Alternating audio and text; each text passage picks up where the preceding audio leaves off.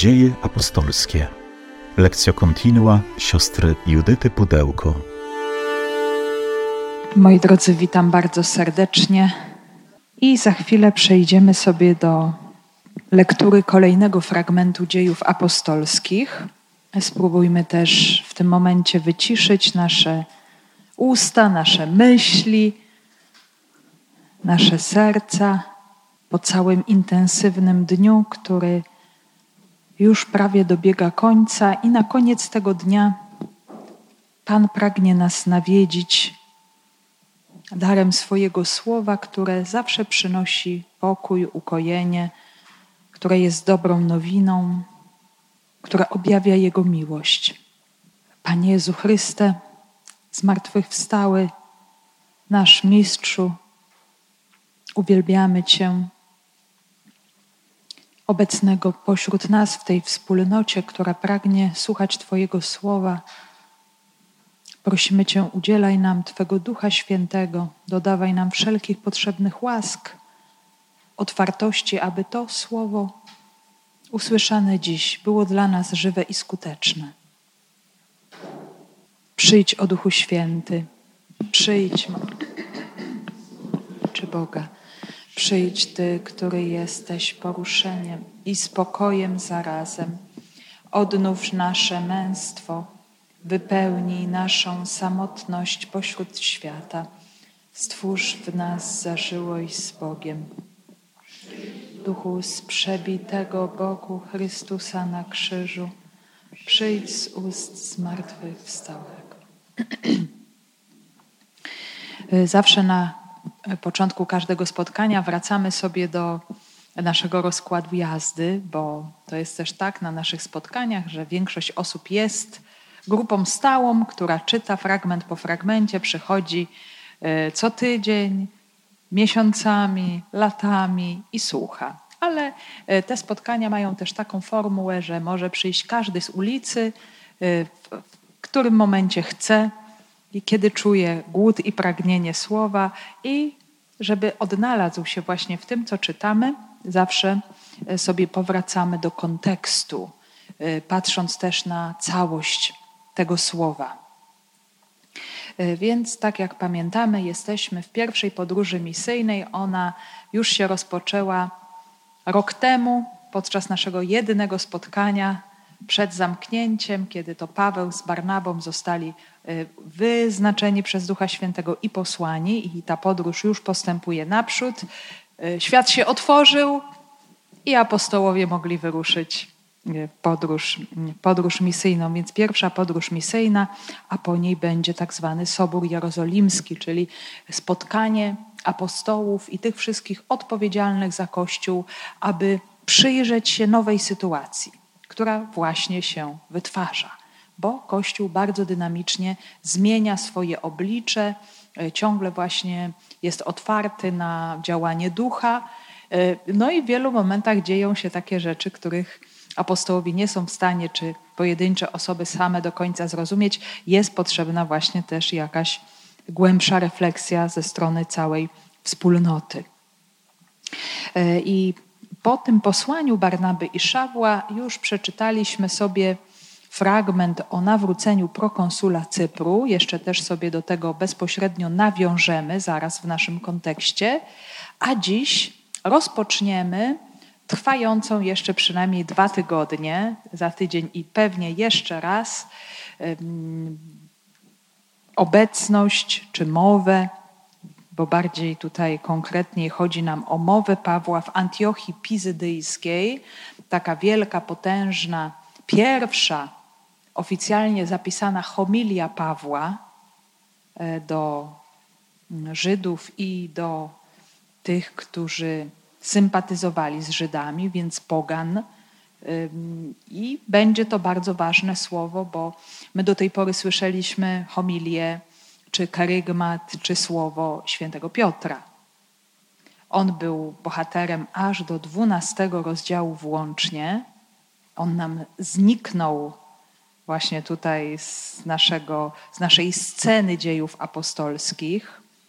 Mm, to też było takie bardzo ważne zniknięcie, ponieważ zniknięcie, które objawiło bardzo wyjątkowe działanie Boga Y, uwolnienie z więzienia, y, wyzwolenie od śmierci, która była już bardzo blisko. Y, autor dziejów apostolskich, święty Łukasz, bardzo wyraźnie pokazał łączność i jedność świętego Piotra z Chrystusem, który podobnie tak jak właśnie jego Pan był uwięziony, miał podczas święta Paschy być skazany, a stało się coś zupełnie innego, bo został cudownie wyprowadzony z więzienia i no i ten sposób właśnie y, okazało się, że nie zależy on od żadnej instancji ludzkich, a jego życie apostoła i świadka jest prowadzone przez Ducha Świętego y, i jego życie dopełni się w tym momencie, kiedy Pan będzie tego chciał, a nie wtedy, kiedy y, no, zadecydują o tym jego prześladowcy. I od tego czasu już tym głównym bohaterem dziejów jest święty Paweł, może bardziej Duch Święty, który działa w świętym Pawle i teraz będziemy słuchać Jego mów, więc tym bardziej jest to taki bardzo ważny moment, e, kiedy zobaczymy te cechy charakterystyczne Pawłowego głoszenia, które są w gruncie rzeczy też kerygmatem Kościoła, czyli tym, co jest głoszone, a kiedy jest głoszone, tym, co się wydarza. Bo karygmat ma właśnie tak niezwykłą moc i jest to najbardziej, najgłębsze, najsilniejszy, możemy powiedzieć, przekaz słowa w Kościele, jaki istnieje, że kiedy zostaje ogłaszany Jezus Chrystus, Jego męka, śmierć i zmartwychwstanie, to w tym słowie działa tak intensywnie Duch Święty, że w tym momencie dokonuje się właśnie to poruszenie serca człowieka, który jest zaproszony do zdecydowania. Albo w to wchodzę, albo to odrzucam. Więc, więc y, dzieje nam będą pokazywać właśnie te te sposoby głoszenia, to słowo skierowane właśnie do konkretnych ludzi przez, przez apostołów. Ale zanim do tego dojdzie, to sobie przypominamy, że jesteśmy w pierwszej podróży misyjnej, czyli Antiochia, z Antiochii do Seleucji, Seleucji na Cypr do Salaminy, na Cyprze przez Salaminy do Pafos i z Pafos dalej. Właśnie, zaraz zobaczymy też dokąd. I e, ta mm, mowa Pawła w Antiochii Pizydyjskiej, ona jest długa. Dziś sobie przeczytamy tylko pierwszy fragment wprowadzający nas do tego, co nastąpi później, czyli do kerygmatu, który będzie dosyć długi i złożony. No i potem zobaczymy też, jakie będą tego wszystkiego skutki. Więc cały czas pamiętamy o tym, że jest to dzieło, do którego Duch Święty wyznaczył Barnabę i Szawła. Jeszcze Szawła, teraz już obecnie Pawła. To nie jest ich ludzka strategia. Oni na różne sposoby są przez tego ducha prowadzeni, zapraszani, kierowani i są temu duchowi też mm, posłuszni. Więc e, pamiętamy pierwszy postój apostołów to był Cypr diaspora żydowska, pomost ku Azji Mniejszej i Grecji, e, rodzinna wyspa Barnaby.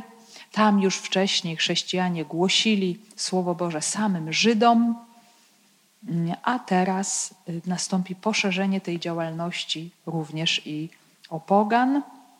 I z jednej strony jest spotkanie z e, prokonsulem Sergiuszem Pawłem, a jednocześnie pojawia się od razu pierwsza przeciwność, obecność fałszywego proroka e, Elimasa Bar Jezusa, który chce uniemożliwić prokonsulowi usłyszenie i przyjęcie Bożego Słowa. Paweł to demaskuje, jeszcze Szaweł, który staje się Pawłem właśnie w tym momencie, e, staje się tym bardzo mocnym narzędziem Ducha Świętego. Sam jako człowiek staje się Paulos, czyli mały, a jako narzędzie Ducha Świętego staje się wielki, staje się pełen mocy Bożej, ducha prorockiego, ma to duchowe też poznanie, demaskuje podstęp maga i y, sprawia, że staje się on ślepy, co uwidacznia jego duchową sytuację, jego stan zakłamania, y, który ma mu, ta ślepota ma mu właśnie pokazać, w jakiej sytuacji się znajduje i jak bardzo potrzebuje Bożego światła. Więc to też nam już pokazuje taką bardzo mocną prawdę, że Słowo Boże jest pełne mocy, ono nas zawsze prowadzi do zbawienia, ale czasami konfrontacja z tym słowem jest dotkliwa. Jeżeli mamy do czynienia z jakimś e, właśnie e, z jakąś niewłaściwą postawą, z wpływami złego ducha, z jakąś niegodziwością, której może sami nie widzimy w sobie, to Słowo Boże będzie w nas te różne postawy demaskować. Nie po to, żeby nas zniszczyć, ugodzić, ale żeby nas uzdrowić. To jest właśnie po to. Pamiętamy, że Paweł tam użył bardzo drastycznych, mocnych słów, nazwał y, Elimasa synu diabelski. Y, nazwał jego sposób działania jako, jako podstęp, jako niegodziwość, y, wykrzywianie dróg pańskich, podstęp, kłamstwo.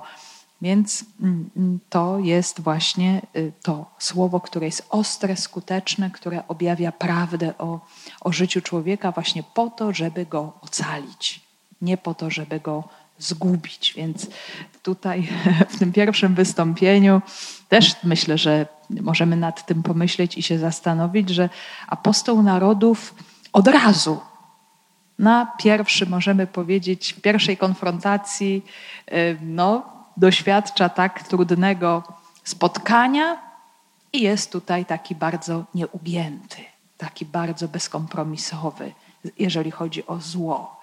E, widzi to, odkrywa, działają w nim właśnie te charyzmaty, ta moc Ducha Świętego, która wcześniej była uwidoczniona bardzo wyraźnie w Piotrze. Pamiętamy, jak Piotr też demaskował czy Szymona Maga, czy grzech Ananiasza i Safiry.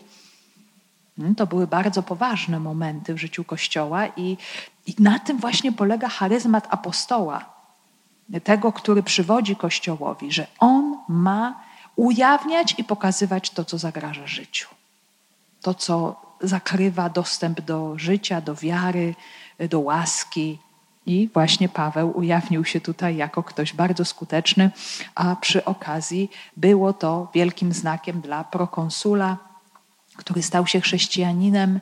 I to jest takie, możemy powiedzieć, pierwsze dziecko w wierze, tak opisane, bo wiemy o tym już z wcześniejszych słów rozdziałów dziejów apostolskich, że Paweł ewangelizował, działał w różnych miejscach, że y, y, pobudzał swoich rodaków do no, no, przeróżnych reakcji, do, do bardzo mocnych napięć, bo był bardzo, bardzo gorliwy w tym głoszeniu, ale od tego czasu właśnie zauważamy już bardzo konkretne opisy jego działalności i jego też apostolskiej mocy. Więc, więc takie pierwsze dziecko w wierze to od razu wyższe sfery i prokonsul e, Cypru, więc, mm, więc tutaj Pan okazuje przez Pawła bardzo wielką moc. I tak jak powiedziałam, właśnie to słowo Jezusa dotyka, porusza, a z drugiej strony objawia to, co fałszywe. I ślepota maga ma tutaj wymiar oczyszczający. Spróbujmy teraz zobaczyć, co dzieje się dalej. Z dziejów apostolskich. Odpłynąwszy z Pafos, Paweł i jego towarzysze przybyli do Pergę w Pamfilii, zaś Jan wrócił do Jerozolimy, odłączając się od nich. Oni zaś przeszli przez Pergę, dotarli do Antiochii Pizdyjskiej, weszli w dzień szabatu do synagogi i usiedli. Po odczytaniu prawa i proroków przełożeni synagogi posłali do nich mówiąc: Przemówcie, bracia, jeżeli macie jakieś słowo zachęty dla ludu. Wstał więc Paweł i skinąwszy ręką przemówił: Słuchajcie, Izraelici, i wy, którzy boicie się Boga. Bóg tego ludu izraelskiego wybrał ojców naszych i wywyższył lud na obczyźnie w ziemi egipskiej i wyprowadził go z niej mocnym ramieniem przez około czterdzieści lat znosił ich cierpliwie na pustyni i wytępiwszy siedem szczepów w ziemi Kanaan, oddał im ziemię ich w dziedzictwo. Po około 450 latach, a potem dał im sędziów aż do proroka Samuela. Wtedy poprosili o króla i dał im Bóg na, 40, na lat czterdzieści Saula, syna Kisza z pokolenia Beniamina. Gdy zaś jego odrzucił, powołał Dawida na ich króla, o którym też dał świadectwo w słowach. Znalazłem Dawida, syna Jessego, człowieka według mojego serca, który we wszystkim wypełni moją wolę. Z jego to potomstwa według obietnicy wywiódł Bóg Izraelowi Zbawiciela Jezusa. Przed jego przyjściem Jan głosił chrzest nawrócenia całemu ludowi izraelskiemu. Gdy Jan wypełnił swoje dzieło, mówił: Ja nie jestem tym, za kogo mnie uważacie, ale po mnie przyjdzie ten, któremu nie jestem godny rozwiązać sandałów na nogach. To jest właśnie ta pierwsza część homilii Pawła, jest tak tutaj urwana e, ta narracja tuż przed karygmatem, więc e, mamy tutaj taki obraz wprowadzenia. Wprowadzenia, ale, ale zobaczmy jeszcze, co się stało wcześniej. Odpłynąwszy z Pafos, Paweł i jego towarzysze przybyli do Pergę w Pamfilmii, zaś Jan wrócił do Jerozolimy, odłączając się od nich. Wszystko jest tak przedstawione w sposób taki bardzo ogólny, lakoniczny. Nie wiemy też, w którym momencie i z jakiego powodu apostołowie opuszczają Cypr. No wiadomo, że chcieli dalej ewangelizować, nie chcieli się na tym Cyprze zatrzymać. Niemniej jednak y, tutaj nic więcej na ten temat nie jest powiedziane. Y, wiadomo, że odpływają właśnie z Pafos, czyli y, z zachodniej części Cypru, poprzez Morze Śródziemne. Drogą morską udają się do Azji Mniejszej, tereny dzisiejszej Turcji i przypływają do portu y, o imieniu, o nazwie Pergę w Pamfilii. I tutaj już mamy bardzo ważną y, taką wiadomość czy zmianę, o której bardzo subtelnie nas informuje autor dziejów apostolskich, bo mówi Paweł i jego towarzysze.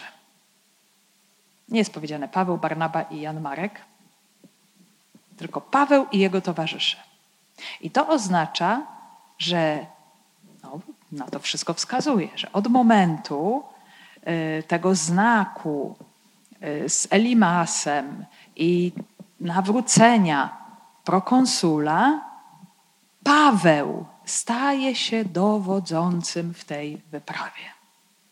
Wcześniej jest zawsze tak na drugim miejscu. Jest Barnaba, a potem Szaweł. A od tego momentu następuje zmiana. Paweł zaczyna grać pierwsze e, skrzypce. No i zaraz słyszymy taką wiadomość, że kiedy dopływają do tego portu w Pergę, Jan Marek odłącza się od nich i wraca do Jerozolimy. Oczywiście miał możliwość wyboru i każdy zresztą e, no, do, do misji jest zaproszony, jest posłany, ale w sposób taki odpowiedzialny. Y, sam decyduje o tym podjęciu wyzwania. Y, tutaj, jak pamiętamy, Duch Święty wyznaczył kogo? Barnabę i Szawła. Natomiast Jan Marek był wzięty ze względu na to, że był kuzynem Barnaby y, i, i, i tutaj apostołowie też go wzięli po prostu do pomocy. No i możemy zadać pytanie, co się stało. Tutaj w tym momencie e, nic e, święty Łukasz nam nie mówi na ten temat, ale e, ten moment odłączenia się Jana Marka, on jeszcze będzie przywołany w 15 rozdziale. Kiedy będzie się wszystko zbliżać do drugiej podróży misyjnej i wtedy właśnie pojawi się pomiędzy Pawłem i Barnabą ostry spór o to wydarzenie. Nie, nie, jak będzie właśnie miała nastąpić ta długa wyprawa, y, Barnaba znów będzie chciał wziąć Jana Marka, Paweł przypomni tę, tę sytuację, przecież on się odłączył.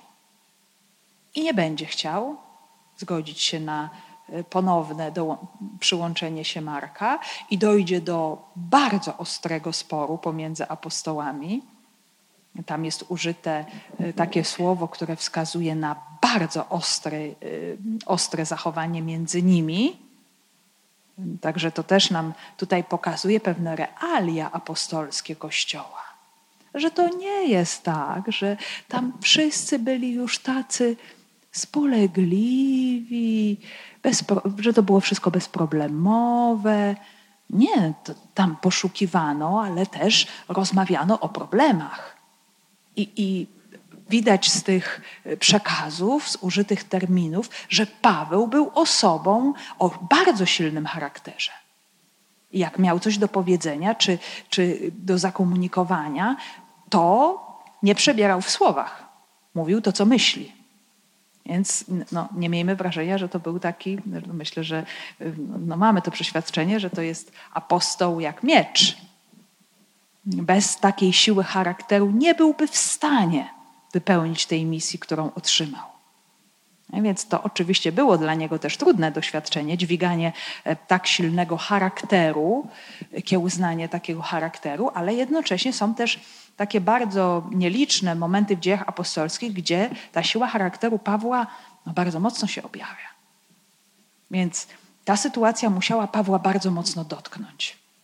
Że oni tu właśnie po tym wspaniałym sukcesie w Pafos, bo był to wielki sukces apostolski, zdemaskowanie fałszywego proroka, który stracił taką diaboliczną, wręcz magiczną moc nad domem y, prokonsula, y, przyjęcie wiary przez prokonsula, no, to też musimy sobie wyobrazić, że jeżeli człowiek tak wpływowy przyjmuje wiarę, to nie znaczy, że tylko on przyjmuje wiarę. To znaczy, że przyjmuje wiarę również jego dom, czyli jego rodzina, czyli jego służba, czyli ludzie, których zna, czyli e, w jakiś sposób on również staje się świadkiem Jezusa Chrystusa wobec innych, więc ten Cypr dzięki nawróceniu prokonsula zostaje przeniknięty Ewangelią. No coś wspaniałego. Objawia się moc Ducha Świętego, tak? No i tu, co widzimy, jest napięcie w ekipie apostolskiej. I zobaczmy. To jest realność Kościoła to nie jest jakaś sielanka.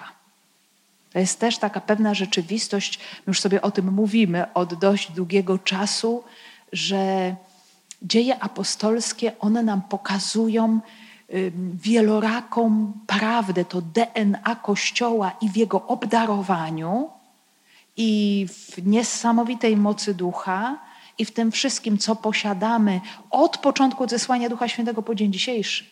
To jest ciągłe to samo DNA Kościoła, ale jednocześnie w tym Kościele jest czynnik ludzki, który się ujawnia. Mówiliśmy sobie bardzo mocno o grzechu pierworodnym Kościoła, tak? Pierwszy grzech publiczny Ananiasz i Safira. Czy będziemy widzieć jeszcze różne inne napięcia, które doprowadzą chociażby właśnie do Soboru Jerozolimskiego. Ale to jest bardzo ważne, żeby nie mieć takiego naiwnego spojrzenia, że ten Kościół, y, ta pierwotna wspólnota, ona była w ogóle pozbawiona pokus, napięć, problemów, czynnika ludzkiego. No bo właśnie, bo to było zaraz po stąpieniu Ducha Świętego. Duch Święty nie niweluje pokus, a nawet wręcz przeciwnie, tam gdzie on działa bardzo intensywnie, tym większe są pokusy i trudności. Więc tu jest ten punkt, myślę, bardzo ważny do wyłapania. Chociaż Łukasz tak dyplomatycznie nie pokazuje nam reakcji w tym momencie, co się stało. Jak on, się odłączył jest cisza. Nie wiemy, co myślał, co, co Barnaba powiedział na ten temat, co Paweł powiedział na ten temat w tym momencie, ale wiemy i będziemy o tym czytać za pewien czas, jaka będzie później reakcja. Bardzo ostra które ostatecznie doprowadzi do tego, że Barnaba z Markiem pojadą sobie na Cypr, podczas gdy Paweł z Sylasem pojadą sobie w drugą stronę. I zobaczmy, te pewnego rodzaju napięcia, różnice, one nie niwelują misji Kościoła. To, że my się z kimś nie możemy dogadać czasami, to nie oznacza, że my tutaj sparaliżujemy Ducha Świętego. Duch Święty sobie poradzi. I jak widać, radzi sobie całkiem dobrze, więc y, tego rodzaju napięcia są i czasami Pan Bóg wykorzystuje to, żeby pokazać jakieś nowe perspektywy, że się coś zmienia, że się coś nowego otwiera, kogoś posyła tu, kogoś posyła tam. Nie każdy też jest w stanie y, przez cały czas współpracować z każdym. Więc Marek Zobaczmy, pomimo tego odłączenia, święty apostoł, później towarzysz świętego Piotra, jego sekretarz w Rzymie, autor drugiej Ewangelii kanonicznej, męczennik, święty. Także tego, ta, ta sytuacja nie zamknęła jego drogi apostolskiej. Coś zmieniła może. Wprowadziła coś nowego, więc nie możemy się obawiać też pewnych napięć, uważać, że one coś już tutaj całkowicie zamykają, ale właśnie pośród tych napięć szukać tego, co Duch Święty chce. Jak ja w tym momencie mam wypełniać wolę Bożą, pomimo że się nie mogę tutaj właśnie z, jedną czy z drugą osobą dogadać. No, myślę, że dobrze wiemy, że tak jest bardzo często w naszym życiu yy, również. Więc Niektórzy y, próbują to też tak interpretować, chociaż to są pewne hipotezy, że może Jan Marek poczuł się troszeczkę dotknięty zmianą przywództwa we wspólnocie, że y, to już nie jego kuzyn Barnaba tutaj odgrywa pierwsze skrzypce, ale Paweł, więc y, Paweł jako osoba bardzo charakterna i mocna, no nie każdy może był w stanie z nim współpracować, miał bardzo wielu współpracowników, ale no ale właśnie, ale, ale był bardzo, bardzo y, konkretnym człowiekiem. Być może, być może właśnie widząc te plany ewangelizacji pogan, y, może Barnaba z Pawłem rozmawiali bardzo intensywnie o tym, co się stało, właśnie o znaku nawróceniu, y, nawrócenia prokonsula, że teraz to im otwiera, to jest jakiś Boży znak, że my mamy przede wszystkim iść do pogan, chociaż też będziemy ewangelizować Żydów, jak najbardziej właśnie żyjących w diasporze, może Marka to jeszcze jakoś właśnie to wszystko przycisnęło, może on nie był w stanie jeszcze do końca się na to otworzyć, może jeszcze nie dojrzał do takiego momentu misji Kościoła, chociaż później się okaże y, za kilka dobrych lat, że on będzie z Piotrem w Rzymie, będzie pisał Ewangelię do Pogan, więc on dojdzie do tego wszystkiego w swoim czasie. No ale to są, to są też takie hipotezy, są też i takie tutaj przewidywania, że być może dowiedział się e, o jakichś problemach w Jerozolimie w swojej rodzinie, bo przecież jego mama miała dom w Jerozolimie, gdzie spotykał się Kościół, a właśnie do Jerozolimy e, Marek chce, e, Marek chce się udać. Więc ta decyzja Marka, ona dojrzała podczas tej podróży pomiędzy Cyprem i Pergę, i, i kiedy przybywają do Pergę, e, Jan Marek się odłącza i pozostaje tylko dwóch apostołów, Paweł z Barnabą. Oni zaś przeszli przez Pergę, dotarli do Antiochii Pizydyjskiej, weszli w dzień szabatu do synagogi i usiedli. Także wędrują sobie oni, moi drodzy. Możemy tu zobaczyć, jak coś widzimy. Pergę, taka czerwona kropka do kolejnej czerwonej kropki, do Antiochii Pizydyjskiej. Właśnie tutaj, stąd, tam. I to jest 240 kilometrów marszu. Droga dosyć niebezpieczna, trudna, chociaż dobrze przygotowana, bo była to jedna z nowszych dróg rzymskich, Via Sebastia, niedawno właśnie wzniesiona, więc jakiś szlak komunikacyjny tutaj był. I, I to jest właśnie też taki kolejny element bardzo ważny dla y, ewangelizacji, że Rzymianie swoją administracją Imperium Rzymskiego przygotowali bardzo dobrze grunt pod ewangelizację, bo szlaki komunikacyjne, po drogi one służyły również przenoszeniu Ewangelii. I apostołowie z tego jak najbardziej korzystają. Więc tutaj dzieje apostolskie uczą nas tego bardzo mocno, że to nie jest tak, że jak świecki świat, który, no właśnie, dla nas też może być dziś pogański, wprowadza jakieś tam e, techniki, nowinki. No właśnie, dzisiaj mamy chociażby całą kwestię mediów elektronicznych, to są te dzisiejsze szlaki komunikacyjne do dzisiejszego świata. No, no i co robią dzisiejsi apostołowie? Wykorzystują właśnie to. Korzystają z tego wszystkiego, co robi świat, bo Bóg jest nad tym wszystkim.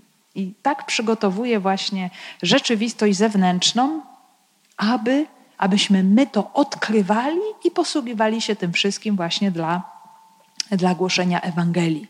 I to zrobili właśnie apostołowie ten szlak komunikacyjny został przed nimi otwarty. No i właśnie dochodzą do Antiochii Pizydyjskiej.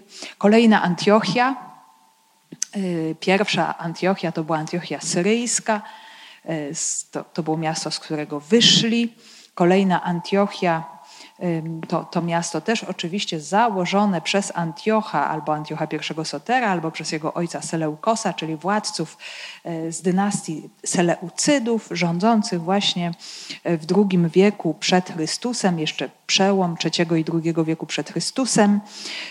I no, Antioch założył aż 16 Y, nowych Antiochii na terenie Azji Mniejszej, Bliskiego Wschodu. Tak jak Aleksander zakładał Aleksandrię, tak Antioch zakładał Antiochię. No to była taka chęć, y, możemy powiedzieć, ambicja władców, którzy uważali siebie za kogoś wyjątkowego, żeby zakładać miasta nazwane własnym imieniem i w ten sposób upamiętnić siebie wobec potomnych. Więc no, po dzień dzisiejszy my mamy y, tego rodzaju świadectwa, że różni rządzący wielki tego świata na przełomie y, historii, dziejów e, czynią właśnie coś, coś podobnego. Więc ta Antiochia, ona się nazywa Pizdyjska, chociaż e, ona nie leży tak całkowicie na terytorium tak zwanej Pizydii, ale właśnie leży pomiędzy. Zobaczmy, mamy tutaj Azję Mniejszą i jej właśnie różne części i mamy Frygię i Pizydię. Więc ma, y, tak możemy powiedzieć, że łacińska nazwa właśnie Antiochiam ad Pizydiam, czyli Antiochia w kierunku Pizydii, to, to by było właśnie jakiś, jakaś nazwa y, bardziej taka słuszna i konkretna, no ale niemniej jednak tak sobie z greki tłumaczymy dosłownie Antiochia Antiochia Pizydyjska. E, na mapie Azji Mniejszej mamy właśnie zaznaczoną ją tutaj gwiazdką i to są e, ruiny tego miasta rozległego. Jeszcze tyle ruin pozostało, więc było to miasto bardzo e, potężne, wielkie, też ważne. Więc Rzymianie w roku 25 przejęli panowanie nad tym miastem i stało się ono wtedy takim miastem cesarskim, kolonia Cezarea Augusta. Osiem kolonii y, założono na terenie tego miasta, też dla żołnierzy rzymskich i nazwano to miasto również Cezareą. W pobliżu stacjonowały legiony i to miasto było określone jako sprzymierzeniec Rzymu, Socia Romanorum, chociaż właśnie to był teren podbity przez Rzym. Azja Mniejsza. Ale podobnie jak e, za jakiś czas usłyszymy o Filippi, że to też była kolonia rzymska i tam też stacjonowali e, czy żołnierze, czy weterani rzymskich legionów, no tutaj jest rzecz mm, podobna. E, I w szóstym roku przed Chrystusem pretor Cornutus Aquila nakazał budowę właśnie wymienianej już przeze mnie drogi Via Sebaste, która łączyła Antiochię z Pergę. Później jeszcze właśnie dobudowano kolejne odnogi do Ikonium i do Listry. To będą właśnie wszystko punkty docelowe działalności Pawła. No i apostołowie y, pierwsze swoje kroki kierują do synagogi, czyli szukają wspólnoty żydowskiej, do której chcą właśnie w tym miejscu skierować swoje pierwsze słowa. Po odczytaniu prawa i proroków, przełożeni synagogi posłali do nich, mówiąc: Przemówcie, bracia, jeżeli macie jakieś słowo zachęty dla ludu. Czyli jest szabat, bardzo ważny moment dla wspólnoty żydowskiej. E, i apostołowie przychodzą na liturgię szabatową, to nam też pokazuje e, właśnie sytuację Kościoła w tym momencie, który jest bardzo wyraźnie złączony ze wspólnotą żydowską. To jest po prostu jeszcze jedno ciało, jeden organizm, jeszcze jest świątynia niezburzona, e, więc chrześcijanie to są po prostu tak zasadniczo w większości przypadków Żydzi, którzy uznają Jezusa Chrystusa za Mesjasza i Syna Bożego. I to chcą głosić innym a we wszystkich innych okolicznościach po prostu tworzą, są wyznawcami judaizmu, wierzą w Boga jedynego i zachowują wszystko to, co jest związane z wymaganiami judaizmu, więc świątynia, więc synagoga, więc ofiary. Oni dopiero się będą musieli przez konfrontację z poganami no, no, też wypracować swój model bycia Żydem, uczniem Jezusa Chrystusa bo wiemy, że bycie Żydem no to są nie przelewki, bo to jest prawo, bo to, bo to jest świątynia, to jest, to jest synagoga, ale to są właśnie przepisy prawa, również dotyczące kwestii rytualnych. Już Duch Święty troszeczkę tutaj otworzył pewne drogi w związku z świętym Piotrem, Korneliuszem, y, zmianą tej rzeczywistości świata, który dzieli się na Żydów i nieżydów, ale no, nie jest to jeszcze całkowicie, możemy powiedzieć, rozgraniczone. To dopiero ta pierwsza podróż misyjna Pawła, ona to w pełni objawi, że trzeba będzie coś konkretnego podjąć bo pojawią się ludzie o zupełnie innej kulturze, historii, jakimś wychowaniu.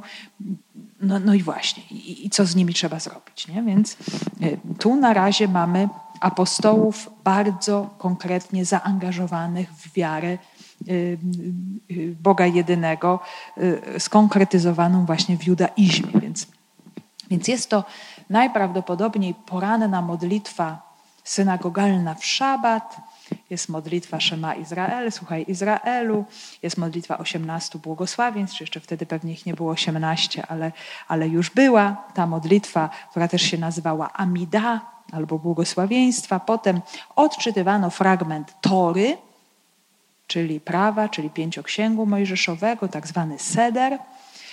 Do sederu dołączano mniejszy fragment z proroków, czyli tak zwana haftara, i później następowała homilia, czyli też wyjaśnienie tego słowa.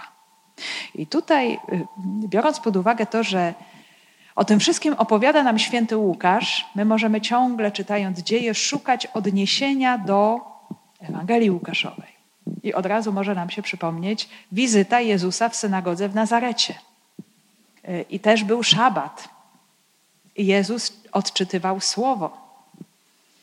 I tam Jezus jako ten Pan, jako właśnie Kyrios, on przez nikogo nie został poproszony do komentowania, ale to, że on odczytał to słowo, to, to sprowokowało od razu wielkie poruszenie. Oczy w synagodze, wszyscy, wszystkie oczy w synagodze były w nim utkwione no i właśnie on usiadł i zaczął to słowo, akurat tam była mowa o tekście z proroków, z Izajasza, czyli to była haftara. Łukasz nic nie powiedział o wcześniejszym czytaniu story. To też jest bardzo ciekawe, bo Tora oczywiście była zawsze najważniejszą częścią pism żydowskich. Prawo Mojżesza to jest wola Boga dla Izraela. Natomiast ten drugi fragment z proroków, tak zwana haftara, to było ukierunkowanie Tory mesjańskie ukierunkowanie Tory. Czyli pokazanie, y, w jaki sposób Tora nas prowadzi do Mesjasza. No i w Ewangelii Łukasza my mamy już tylko haftarę. Y, Jezus czyta właśnie ten cudowny tekst księgi Izajasza o tajemniczej postaci namaszczonej i posłanej przez ducha, by głosić Ewangelię ubogim i mówi właśnie, że to słowo się w nim wypełnia. E, sam z siebie wygłasza też tę homilię niezwykłą, poruszającą i jednocześnie ostatecznie bardzo mocno rozgniewającą jego słuchaczy. Mm, natomiast tutaj Paweł i Barnaba, e, no, będący gośćmi w tym miejscu, pierwszy raz pewnie w tej synagodze. Y, no, sama ich obecność też wzbudziła poruszenie, jako że ktoś nowy się pojawił. Zostali przez przełożonych synagogi poproszeni o już y, komentowanie, o słowo zachęty. No, jest to ciekawe, bo tu się pojawia właśnie słowo. Yy, pochodzące od czasownika parakaleo, od którego pochodzi również paraklet, ten, który pociesza, zachęca, umacnia, Duch Święty. I o takie słowo zachęty, paraklezeos, właśnie umocnienia, są apostołowie poproszeni. Więc jakieś umocnienie do wyznawania wiary w Boga jedynego co też nie było proste dla tych Żydów, bo oni żyli w świecie pogańskim i cały świat, który ich otaczał z każdej strony, to nie była Jerozolima, to nie była Palestyna, to była Azja Mniejsza. To był świat pogański, który się bardzo mocno różnił od świata żydowskiego we wszystkim. Że oni dookoła mieli mnóstwo świątyń z bożkami pogańskimi, kultu pogańskiego, moralności, która była zupełnie inna nie była oparta o dekalog, tak jak moralność żydowska, więc oni potrzebowali tego umocnienia i tutaj właśnie apostołowie są, są do tego zaproszeni. Wstał więc Paweł i skinąwszy ręką przemówił: Słuchajcie, Izraelici, i wy, którzy boicie się Boga. Więc Paweł tutaj rozpoczyna pierwszą swoją homilię, mowę, właśnie wygłoszoną na kartach dziejów apostolskich. Jeszcze trochę tych mów tutaj usłyszymy. I wygłasza ją zaskakująco na sposób grecki, bo na stojąco. Można nauczać na siedząco, i to jest sposób żydowski nauczania. Jezus, jak czytamy w Ewangelii Łukasza, usiadł i oczy wszystkich w synagodze były w nim utkwione. I nauczyciele żydowscy w Palestynie uczyli na siedząco. To była pozycja nauczyciela pouczającego. Natomiast Grecy uczyli na stojąco. I chociaż Paweł jest w synagodze, no to tak się trochę inkulturuje, bo bierze pod uwagę, że nie jest w Palestynie, jest na terenie, gdzie panuje kultura grecka, grecko-rzymska i naucza na stojąco. E, I bardzo wyraźnie określa swoich słuchaczy. Wie, do kogo mówi, bo są to Izraelici, czyli ci, którzy z narodzenia etnicznie są Żydami, czyli Judejczykami. Tutaj wiadomo, że te terminy nam się nieco różnią, bo mamy właśnie Izraelites, y, Izraelici. Y, to, to słowo dotyczy najbardziej pierwotnej nazwy ludu Izraela, potomków Jakuba, czyli Izraela, 12 pokoleń. E, inny termin judajoi, który nam się pojawia e, właśnie Judejczycy, co my tłumaczymy na język polski Żydzi, to ten termin, on się bardzo mocno zadomawia po wygnaniu babilońskim, wtedy, kiedy właśnie ci, którzy wrócili z wygnania babilońskiego, to byli ci, którzy wcześniej tworzyli królestwo Judy, tylko to państwo południowe. I dlatego już po wygnaniu babilońskich na ten naród wybrany mówimy Żydzi. Już to słowo Izraelici, ono nabiera takiego terminu, możemy powiedzieć, bardziej symbolicznego, duchowego wręcz. Nie? Naród Izraela w całości lud przymierza. I na to tutaj Paweł chce zwrócić uwagę, że się zwraca do tych ludzi, którzy mają udział w przymierzu Abrahama. Bo Izrael to są potomkowie Abrahama, czyli ci, którzy są nie tylko etnicznie e, z nim związani, ale którzy uczestniczą właśnie w tym przymierzu. I to jest ta pierwsza grupa. I mamy ci, którzy boją się Boga. Bojący się Boga to byli poganie, nie Żydzi, którzy sympatyzowali z synagogą i z judaizmem, którzy nie chcieli kontynuować wierzeń pogańskich, uznając je za coś niedorzecznego dla e, wykształconych, inteligentnych ludzi, nie chcieli po prostu dalej bawić się w te wszystkie mity, które oczywiście jakoś porządkowały kulturę życia grecko-rzymskiego w imperium, no ale, ale, ale też wiadomo, tworzyły pewien styl życia związany z kultem, igrzyskami, świątyniami, całym ich życiem, y, ich kulturą, ale byli tacy poganie, którzy nie chcieli na to przystać i szukali czegoś więcej i sobie przychodzili do synagogi posłuchać, o czym mówią Żydzi, a byli to Żydzi mówiący właśnie po grecku. Więc dla nich to wszystko stanowiło e, no, jakąś możliwość głębszego rozwoju. Właśnie dzięki temu, że już od jakiegoś czasu e, prawo, czy prorocy, czy w ogóle księgi święte Żydów były przetłumaczone na grekę, to dla nich stanowiło właśnie bardzo dużą pomoc w poznawaniu e, wiary w Boga jedynego. Więc ci bojący się Boga to byli tacy adepci i wielu z nich przygotowywało się do przejścia na judaizm na, e, się do prozelityzmu. No i właśnie to trzeba było wyznać wiarę, e, przyjąć właśnie zobowiązania, no i oczywiście mężczyźni musieli być obrzezani, jeżeli chcieli już przystać do synagogi. Kobiety nie.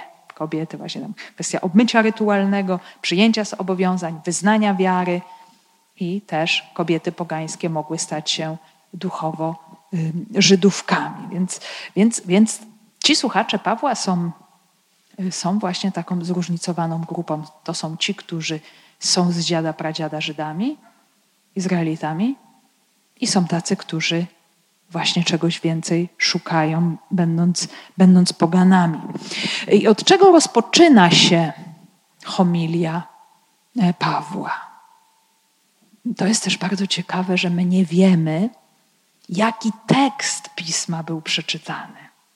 Nie? Jak, jak czytamy o pobycie Jezusa w synagodze w Nazarecie, tam mamy przynajmniej ten mały zlepek wersetów z Izajasza 61, jeszcze tam mały trend z wcześniejszego kontekstu.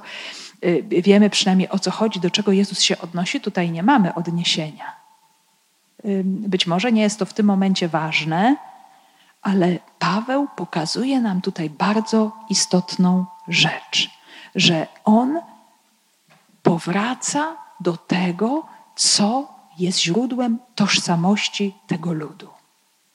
Czyli dotyka całej drogi historii zbawienia,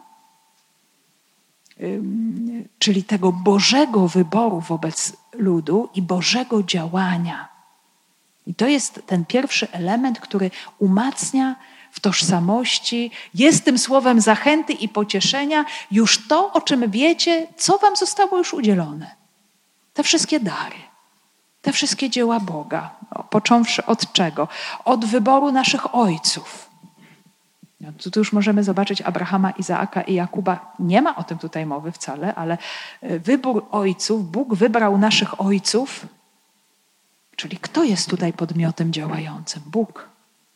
To nie jest nasze dzieło, to nie jest nasza siła, to nie jest nasza zasługa. Właśnie y, zauważmy, jest bardzo ciekawe, że Bóg sam to przygotowuje i, i, i, to dla Pawła potem będzie jakimś już początkiem przejścia do Jezusa Chrystusa, tej największej łaski, tego największego wybrania, jakie otrzymuje człowiek, Izrael, ale nie tylko Izrael, ale wszyscy ludzie. Ale pierwszym słowem jest to, Bóg wybrał ojców naszych. Bóg wybrał ojców naszych. Właśnie ten wybór ze strony Boga. Ja myślę, że to jest taki piękny moment, gdzie y, my już, chociaż, chociaż jeszcze za chwilę, jeszcze musimy trochę poczekać, aż dojdziemy do tej najbardziej, najbardziej soczystego momentu kerygmatu, ogłoszenia odkupienia, bo to jest właśnie ten moment, ale my już duchowo tutaj możemy poczuć się dotknięci, wezwani, powołani, wybrani właśnie na tej drodze naszych ojców, bo mm, przez Jezusa Chrystusa my duchowo przynależymy do całej tej historii biblijnego Izraela, może nie etnicznie, ale właśnie duchowo. Dlaczego? Bo uczestniczymy w tej samej wierze. Bo przyjęliśmy wiarę Abrahama. I, I ja dziś mogę usłyszeć to słowo jako słowo skierowane do mnie. Bóg wybrał moich ojców. Jaka to jest długa historia, jaka to jest długa droga, gdzie są rzeczy wspaniałe, cudowne, ale są i też rzeczy trudne, bolesne, jest ludzki grzech, i Bóg prowadzi tę historię. I to jest też moje życie. Bóg wybrał moich ojców w wierze. Ja w tym uczestniczę. To jest również moja droga. I, i, I, tym bardzo ważnym momentem, w którym ta Boża łaska i moc się objawiły, był oczywiście było wyjście z Egiptu. To jest tutaj dla Pawła takie fundamentalne objawienie się właśnie Bożego ramienia, wywyższenie ludu właśnie w ziemi egipskiej, tam gdzie on był upokorzony, doświadczył właśnie tego wywyższenia dzięki Bożej interwencji, kiedy, kiedy lud został mocnym ramieniem wyprowadzony z Egiptu. Dlaczego Paweł od tego zaczyna? Bo to jest doświadczenie zbawienia. I to będzie bardzo ważne w jego głoszeniu bo Paweł, on to sam odkrył jako Żyd, jako Izraelita, że wszystko jest darem. I to, że wszystko jest darem od Boga, to najbardziej objawia się w Jezusie Chrystusie, że my sobie nic żeśmy nie zapracowali, nie zasłużyli. To jest łaska. I wyprowadzenie z Egiptu jest takim paradygmatem, wzorcem zbawienia, który się właśnie objawi w Jezusie Chrystusie najpełniej. Ale to już jest zapowiedź. Y, wyjście z Egiptu to jest proroctwo. Ta pierwsza Pascha i Eksodus to jest proroctwo tego, co się dokona podczas Paschy Jezusa Chrystusa. I nie przez przypadek Paweł zaczyna swoją wielką mowę, homilię właśnie od tego. Nie? Pascha to przejście, rzeczywistość śmierci, grzechu, niewoli, udręki, bezsilności i Bóg, który objawia moc swego ramienia i wyprowadza. Żeby przygotować swoich słuchaczy naprawdę o Jezusie Chrystusie, oni potrzebują wrócić do tego, co już znają, o czym już wiedzą. Że były te wydarzenia, które y, objawiły ich tożsamość, ich powołanie jako ludu Boga. I że to było właśnie, to była rzeczywistość eksodusu, wyjścia, tej, tej pierwszej paschy kształtującej ich tożsamość. No oczywiście cała historia toczy się dalej. Przez około 40 lat znosił ich cierpliwie na pustyni i wytępiwszy siedem szczepów ziemi Kanaan, oddał im ziemię w ich dziedzictwo po około 450 latach. Więc ta historia wcale nie była taka idealna i bezproblemowa, jak się okazuje bo to był taki proces wychowawczy na pustyni, gdzie, jak pamiętamy, było bardzo wiele grzechów, błędów, buntu, niewierności, braku zaufania Izraela. Więc jakby Bóg ich znosił cierpliwie, miał do nich cierpliwość. To też nam pokazuje e, taką pedagogię Boga wobec nas, że Bóg również ma cierpliwość do nas podczas naszej wędrówki wiary. Więc to, to oczywiście odnosi się do różnych tekstów też z Pisma Świętego, Księga Powtórzonego Prawa. Prowadziłem was przez 40 lat po pustyni, a nie podarły się na was szaty, ani obuwie na waszych nogach. Księga Powtórzonego Prawa 29.4.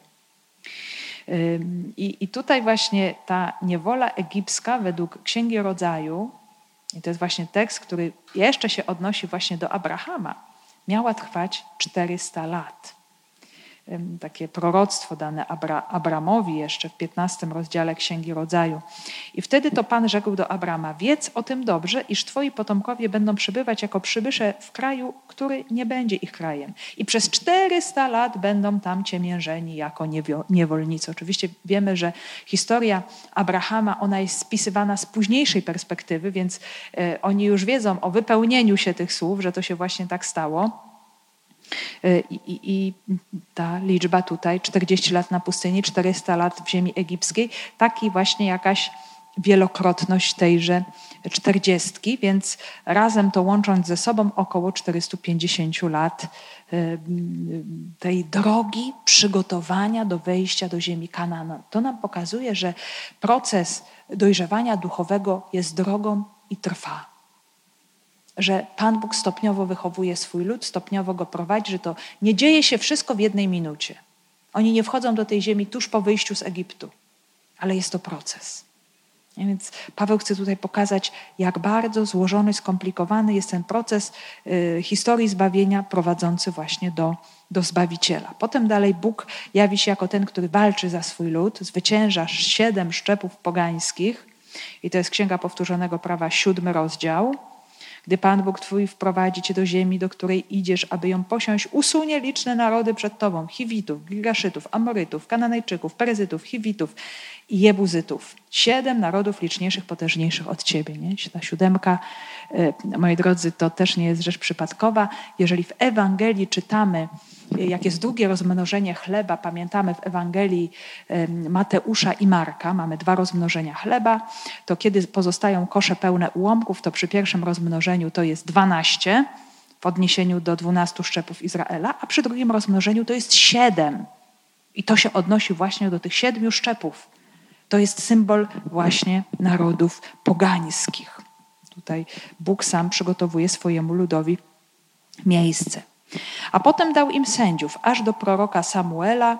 Wtedy poprosili o króla i dał im Bóg na lat 40 Saula, syna Kisza z pokolenia Beniamina. Tak bardzo skrótowo, Paweł już nie e, opowiada całej tej historii, wymienia kolejny etap sędziów. Samuela, który był, który był pośrednikiem, był sędzią, był kapłanem, był również prorokiem. E, i na prośbę czy nawet żądanie Izraela ustanawia im pierwszego króla, Saula, z którym Paweł się też jakoś tu identyfikuje, bo to jest jego pokolenie. On nosił wcześniej imię właśnie Saula, jest z pokolenia Beniamina i to panowanie trwa lat 40. Ale niestety tu też jest, myślę, to ważne, bo to panowanie Saula okazuje się być jakąś porażką. Saul zaprzepaszcza łaski dane mu przez Boga, chociaż jest bardzo mocno korygowany przez proroka Samuela, który mówi tak: Popełniłeś błąd. Gdybyś zachował przykazanie Pana Boga Twego, które ci nałożył, niechybnie umocniłby Pan Twoje panowanie nad Izraelem na wieki. A teraz panowanie Twoje nie ostoi się. Pan wyszukał sobie człowieka według swego serca. Ustanowił go Pan wodzem swego ludu, nie zachowałeś bowiem tego, co Pan ci polecił. To jest właśnie ta tajemnica wolności człowieka, który może iść za Bogiem, ale może za nim nie iść. I może e, nie wypełnić tej misji, którą ma do wypełnienia. To nie zatrzymuje tego Bożego planu. Nie? Tutaj Samuel, e, Saul się e, w jakiś sposób sam wykluczył.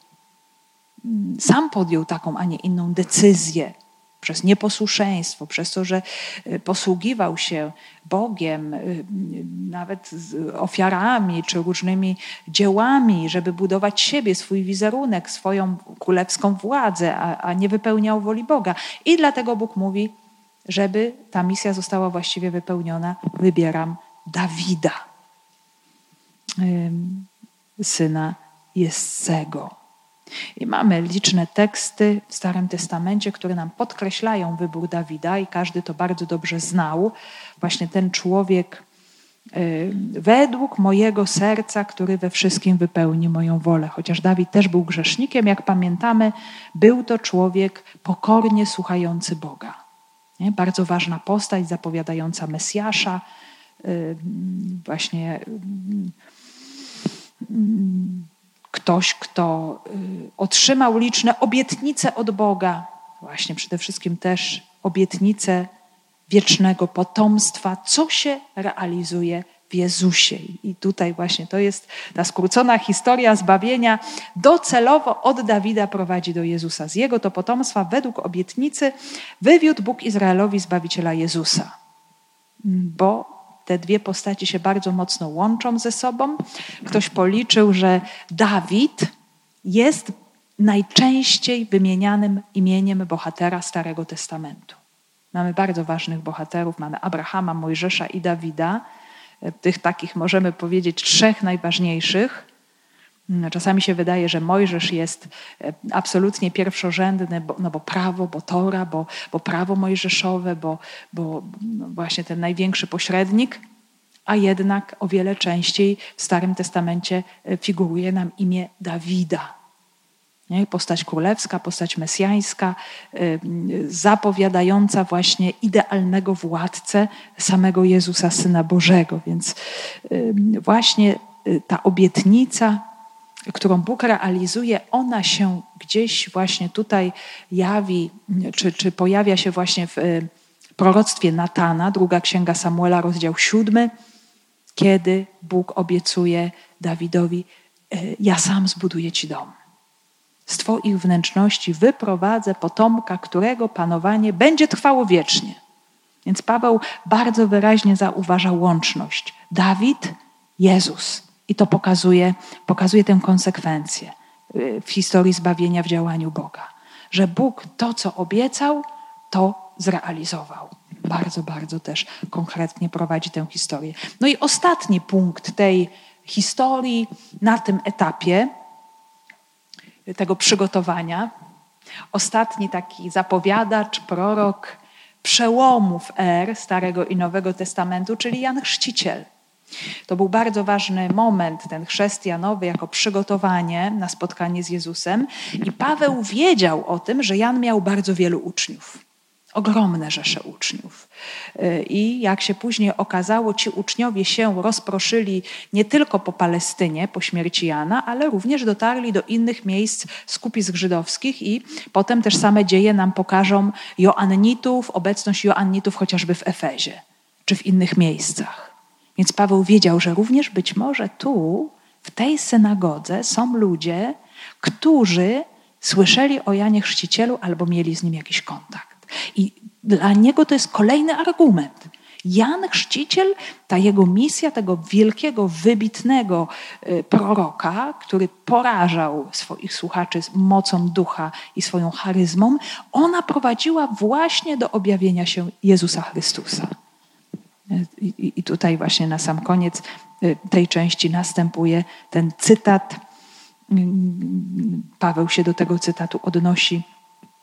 Gdy Jan wypełnił swoje dzieło, mówił: Ja nie jestem tym, za kogo mnie uważacie, ale oto po mnie przyjdzie ten, któremu nie jestem godny rozwiązać sandałów na nogach. Y, to też się odnosi do, do tych przeświadczeń, przekonań, że Jan mógłby być Mesjaszem, prorokiem, ludzie tak go postrzegali, ale on bardzo wyraźnie wskazywał na kogoś innego. To jest też bardzo ciekawe, bo kiedy y, Paweł o tym mówi, no musimy mieć taką świadomość, nie ma jeszcze tych słów zapisanych w Ewangelii. Dopiero wiele, kilkadziesiąt lat później powstaną Ewangelie przywołujące właśnie świadectwo Jana Chrzciciela, jego postawę. Paweł już to zna.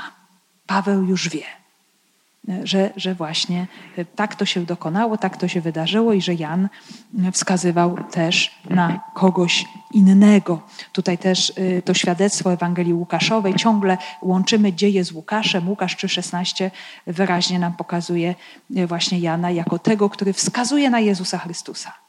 Idzie mocniejszy ode mnie, któremu nie jestem godzien rozwiązać rzemyka u E, u sandałów, czy w innym miejscu, aż do Jana trwało prawo i prorocy, odtąd głosi się dobrą nowinę o Królestwie Bożym i każdy gwałtem wdziera się do niego. I to jest właśnie to, co w tym momencie robi Paweł.